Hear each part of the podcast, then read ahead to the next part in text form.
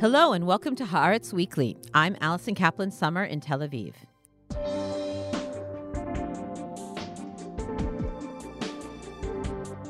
All the focus over the past month and a half has been on the war in Gaza and Israel's northern border and the devastating toll it has taken both on Israelis and on Palestinians. While it's been going on, there has been less of a focus on where the conflict normally plays out on a daily basis the West Bank. But that hardly means that things are quite the opposite.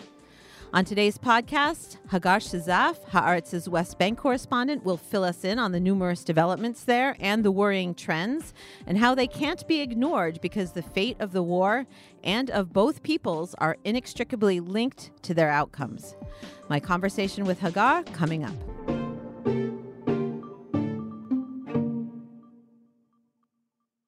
Hi, Hagar. Thanks for coming in. Hi, thank you for having me. Last time you were on this podcast, we were talking about how during the protests against the judicial coup, remember that? Yeah, I do. uh, and the focus on extreme settler elements in the government that was fighting for the judicial coup, namely National Security Minister Itamar Ben Gvir and Finance Minister Bezalel Smotrich. Because of them, because of their influence, the Israeli public was finally focusing their attention on the West Bank and specifically on settler violence. Then on October 7th, the war happened. You have been reporting on events nonstop in the West Bank, but things that would otherwise be making lead headlines here have been buried under the dramatic events of the war. Can you give us an overview of how the war has affected what's been going on in the West Bank? Right. The number of Palestinians who were killed by the army just since October 7 in the West Bank is above 200. Uh, there have been mass uh, arrests, uh, both of people that the army suspects are affiliated with Hamas, but also with other groups. Um, we have seen increased settler violence, and the level of settler violence was already very high before the war, uh, which has resulted often in uh, villages that just evacuated, self evacuated th- themselves following threats and violence. And restrictions of movement by the army uh, also is making the lives of Palestinians extremely difficult. Uh, in some places like Hebron, there is basically curfew. The olive harvest is underway, and we have seen army restrictions and settler violence that is targeting specifically people trying to pick olives. Okay, we'll get into each of those topics uh, in depth, but first let's start with the day of October 7th. We all remember where we were on October 7th. And you started reporting at that time on the uh, detention of Gazans who found themselves in the wrong place at the wrong time, who are Gazan workers inside Israel. Um, how did that play out for you? What was October 7th like for you as somebody who reports on the West Bank and to a certain extent the movements of Gazans inside uh, Israel proper? Right. So, I mean, obviously, first of all, the October 7th itself was, I was pretty much like every other Israeli, uh, kind of trying to like wrap my head around what's happening and, uh, you know, people that I know in the Gaza envelope. So October 7th itself was, you know, I was maybe not so much a West Bank reporter, just uh, another Israeli worried about what's happening. Um, but then one of the first things that happened was that Israel canceled the work permits of thousands of Gazans who had work permit uh, in Israel up until the war. And on that Saturday, thousands of them were in Israel.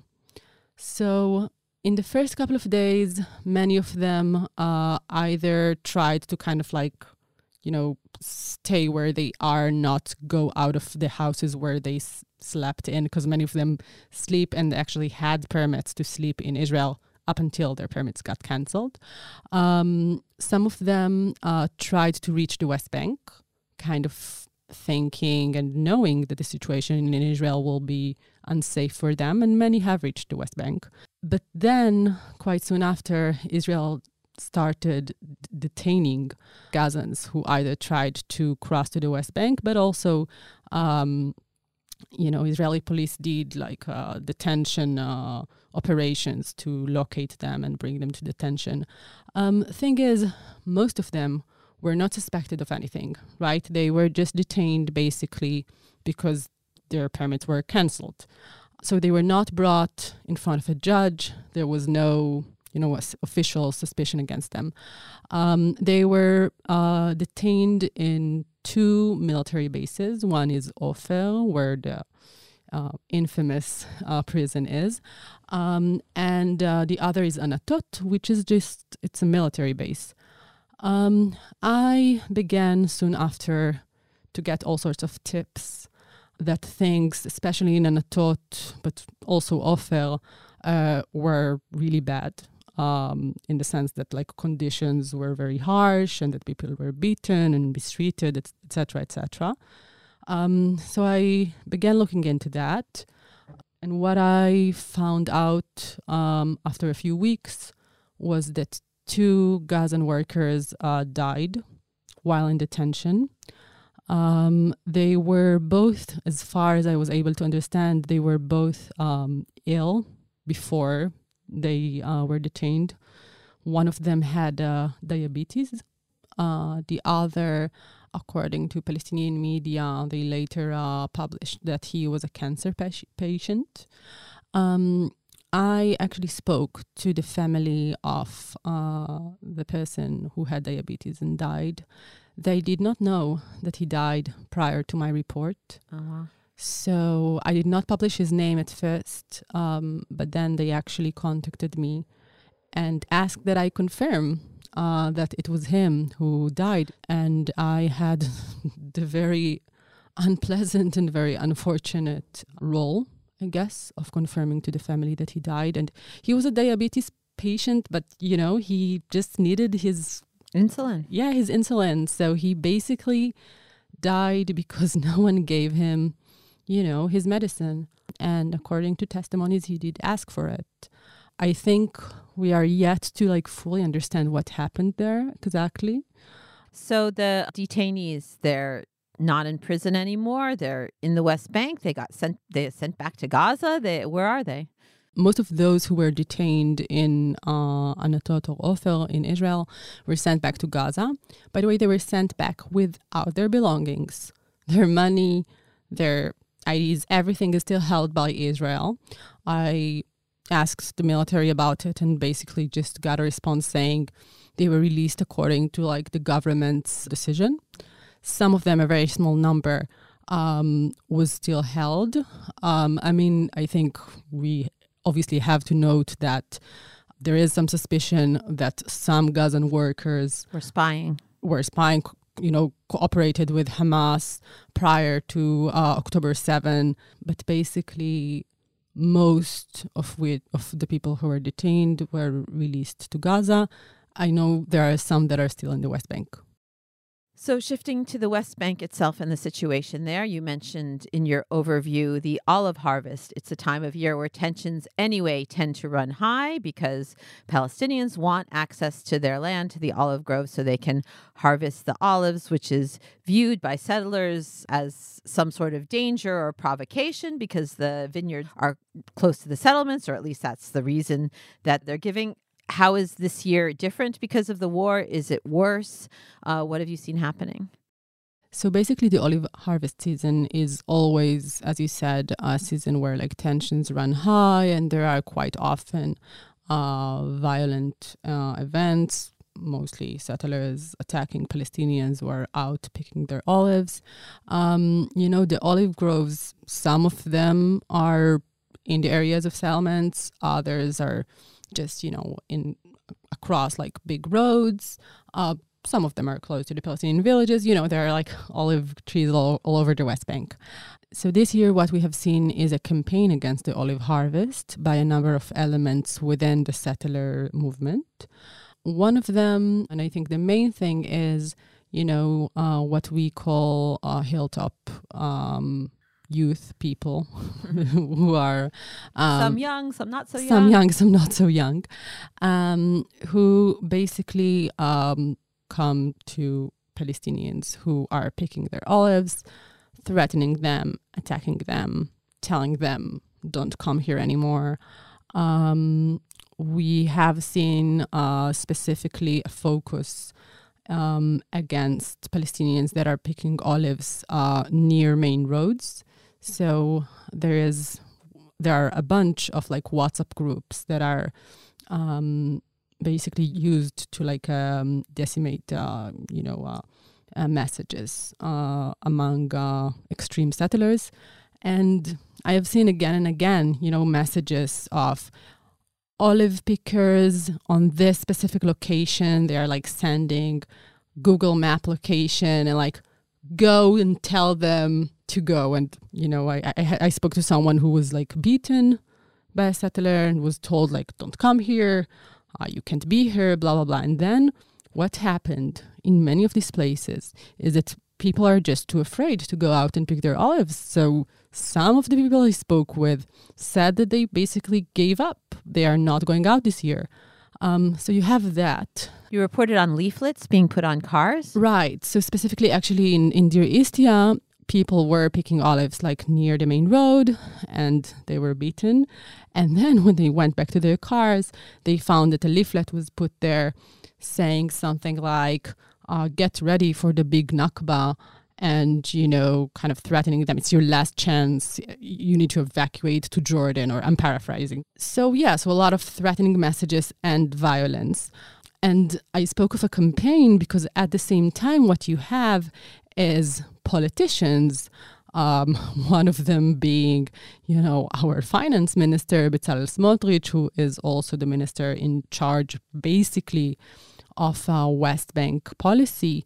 Uh, and he actually sent a letter to um, the defense minister, Yoav Gallant, saying that he requests that the army will not approve Palestinians uh, to pick olives near settlements. Now, what do you mean by near settlements? That's also, you know, it could be a very broad uh, definition. And P- Palestinians have all you know, right to pick olives wherever they want, obviously, um, and also near uh, near roads.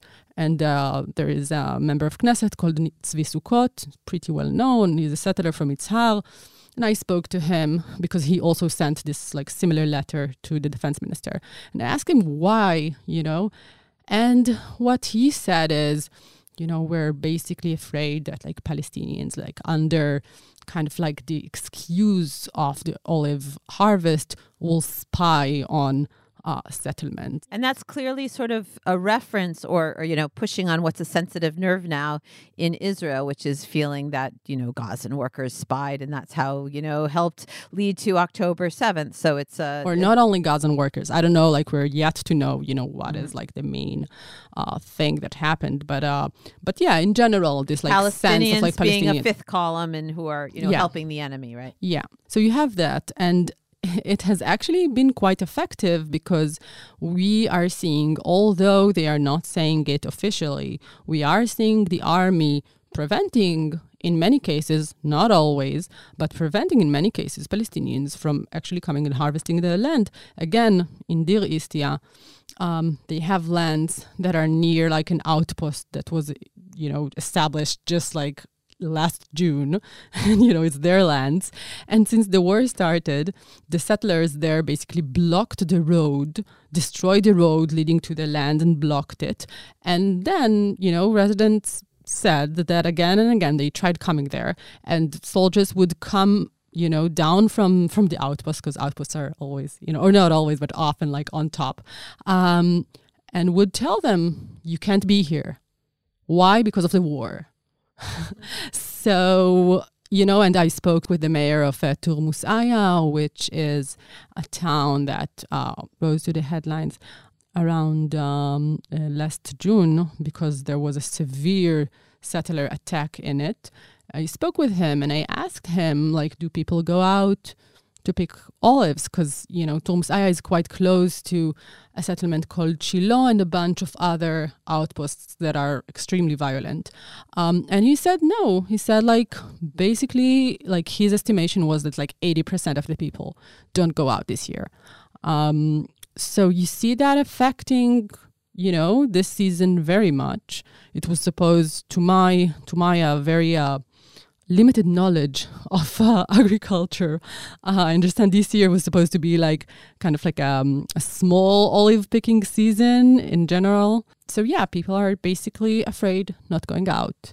A more extensive reaction to what's been going on in the West Bank that you've reported on to a certain extent, our colleague Gideon Levy has reported on, is not exactly self evacuation, but voluntary relocation. Palestinians actually picking up and moving around as a result of some of this pressure, whether it's harvesting, whether it's, like you said, the blocking of roads. Can you tell me about that? Why are some Palestinians in the West Bank? Moving of their own volition what pressures are driving them to it Right. So, um, what you're referring to is a phenomenon that we've actually seen uh, over the past, uh, I think, year in general. There and there has been an increase since January, and now it's basically a tsunami of small herding communities, like small villages, um, that are basically, yeah, self-evacuating or you know, are basically displaced. Gideon Levy counted 16. I don't know exactly. So according to B'Tselem, so the B'Tselem data mm-hmm. is 16 of such communities that, you know, basically self-evacuated since the beginning of the war, uh, which uh, sums up to like 874 uh, people, mm-hmm. which is a lot of people. Um, five of these communities are in South Hebron Hills alone. Um, now, what happens is that these communities, first of all, um, are uh, traditionally but also practically um, their livelihood is based on uh, livestock. Mm-hmm. Um, and so, you know, in order to do it, in order to maintain their livelihood, they need big spaces to like herd uh, their livestock.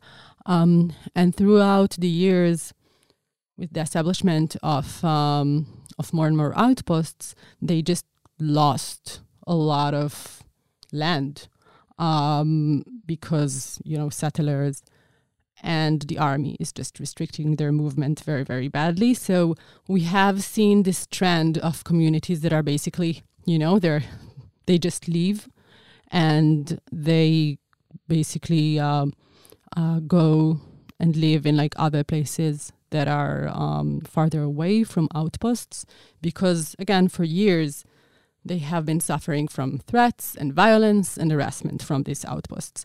Uh, and very often, you know, this sort of like displacement or self evacuation, however you want to call it, changes dramatically their lifestyle because suddenly they just they, they can't herd mm-hmm. so they lose you know their source of income um, and you know it's and just the fact that they have to like you know leave their homes is obviously very dramatic.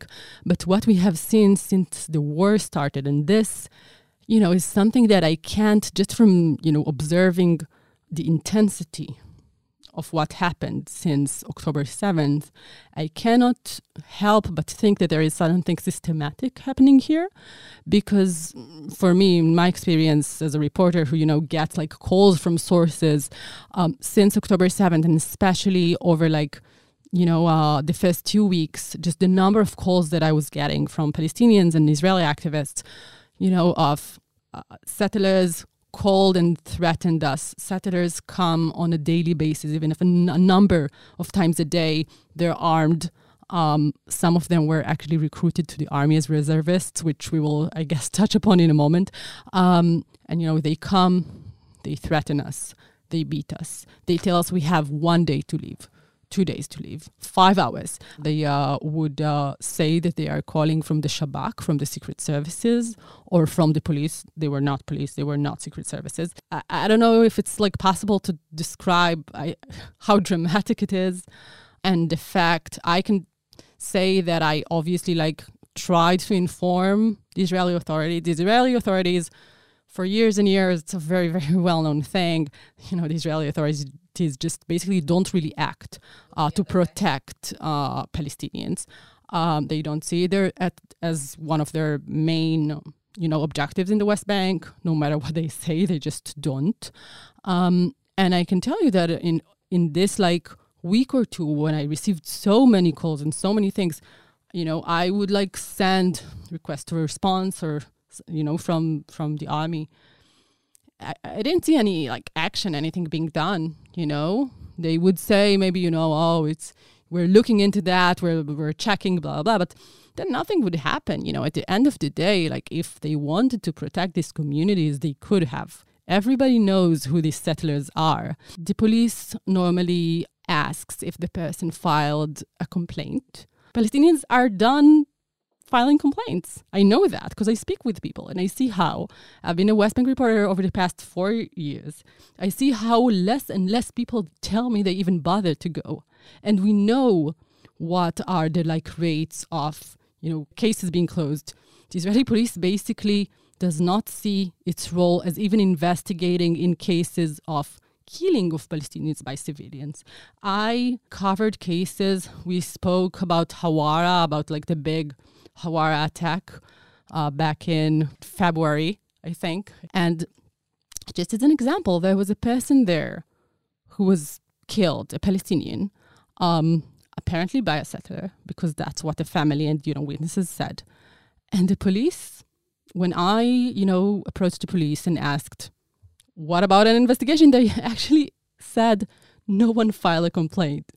Now, I live in Israel. I know when someone is killed here, murdered here, you don't wait for the family to come and submit a complaint. So, talking about, you know, these people claim to be the Shabak, but they're not the Shabak. But let's talk in general about the blurring of lines between the actual military and the actual authorities and some of the settler groups who now, you know, we have have high connections uh, in the government it's been getting a lot of publicity. National Security Minister Itamar Ben Gvir's use of the war to promote an agenda he's had for a long time, which is to get more guns in the hands of more Jewish civilians, particularly, but not exclusively, in the West Bank, and also to set up citizen militias. So, talk to me about your reaction to what you saw as the purpose of the loosening of restrictions on gun ownership uh, by Ben Gvir's office.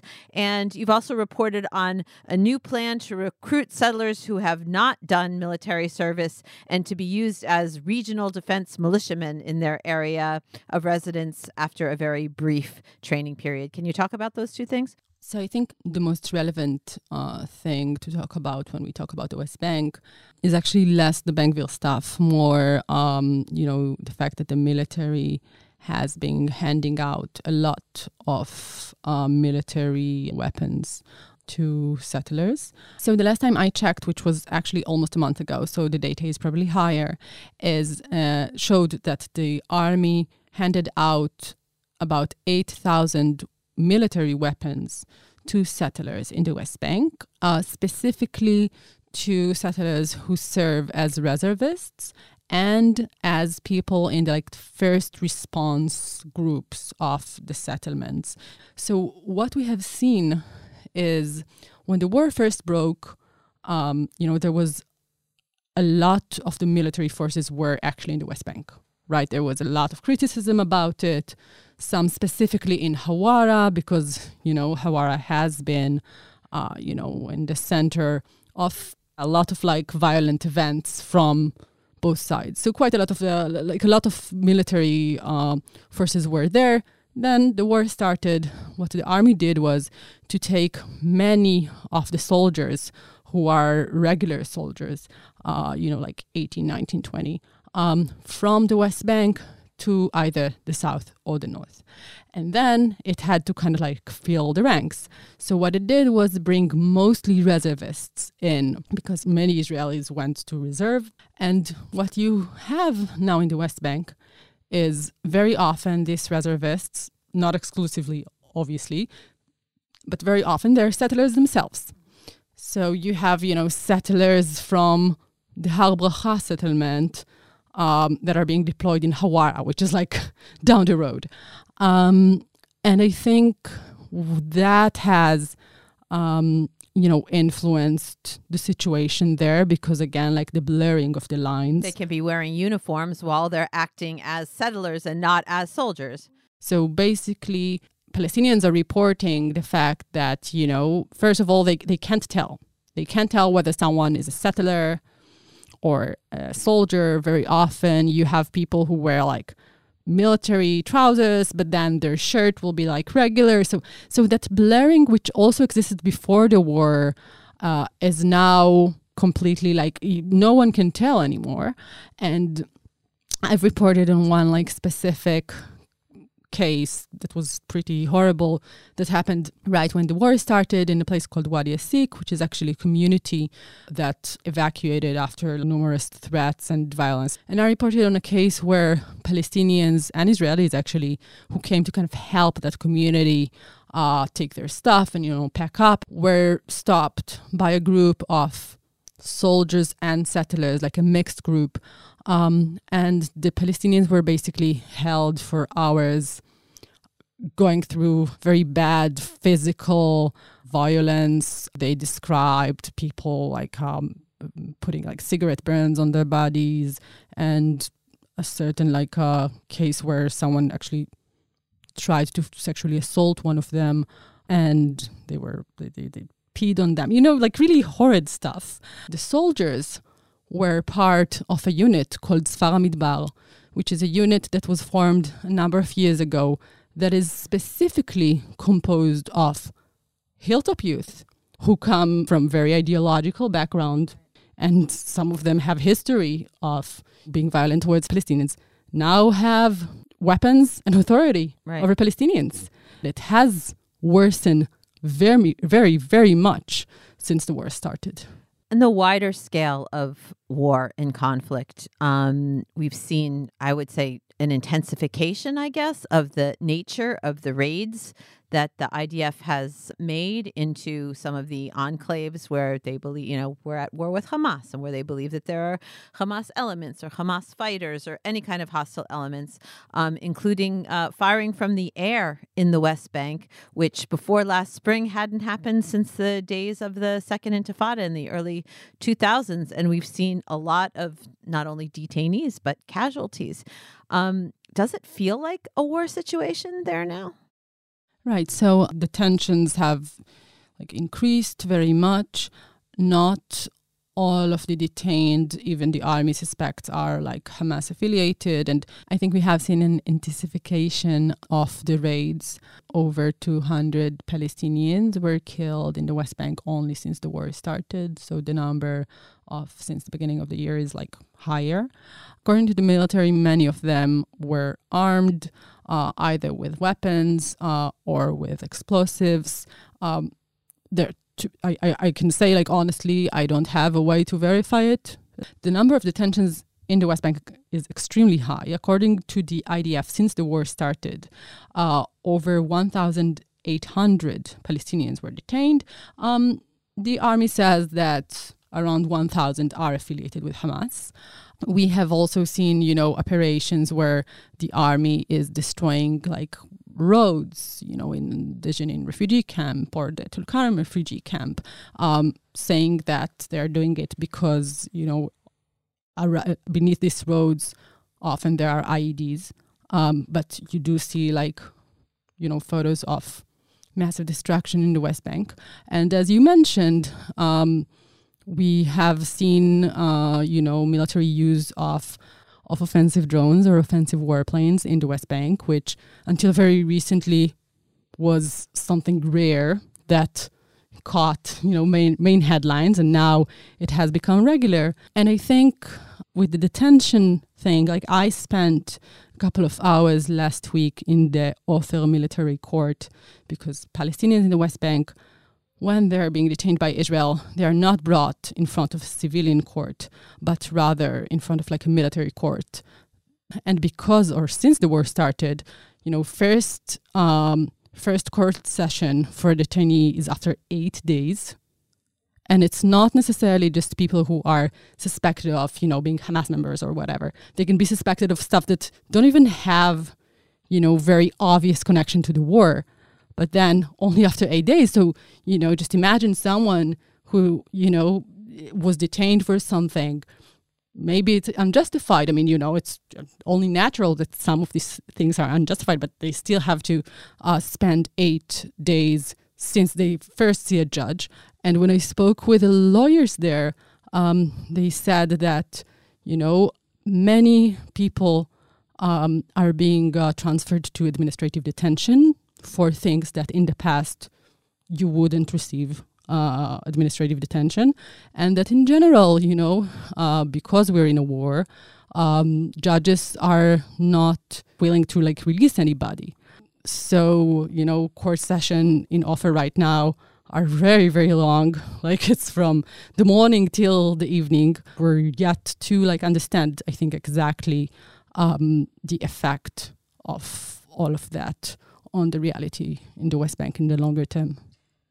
To wrap up, I mean, you're not a diplomatic correspondent, but um, one place that has been paying attention to what's going on in the West Bank has been in the White House, the Biden administration, as he's given Israel, you know, relatively um, free reign to prosecute its war in Gaza and on the northern border. He's been President Biden has been issuing warnings about settler violence and about the position of the Palestinian Authority, worried about their financial position, worried about their strength as this military um, uh, tension continues in the West Bank.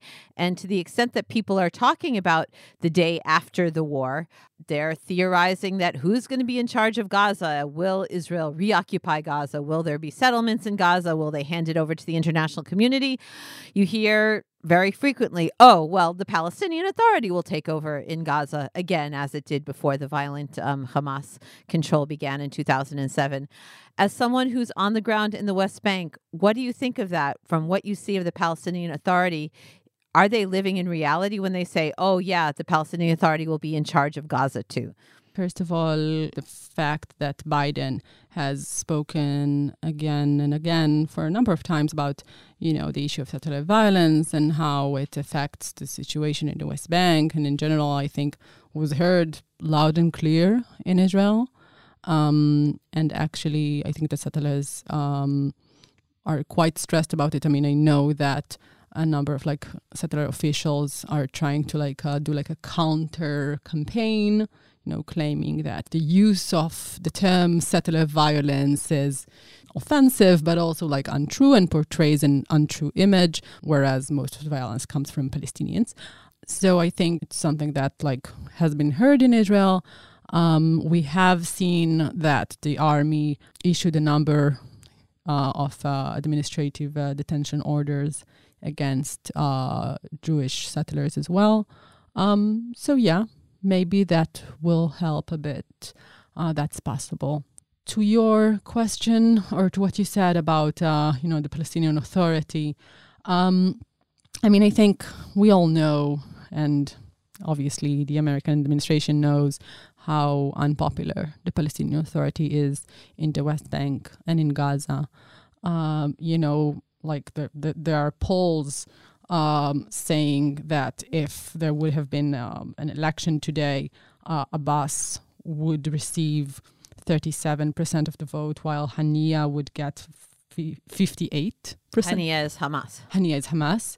That's for the West Bank and Gaza, like, like together. So, in that sense, um, it's maybe naive or a bit strange to think of the Palestinian Authority as, you know, the right alternative. The right alternative or something that would be perceived as legitimate by, you know, the Palestinian people uh, because it's not really perceived uh, as legitimate in the West Bank where it's in power right now.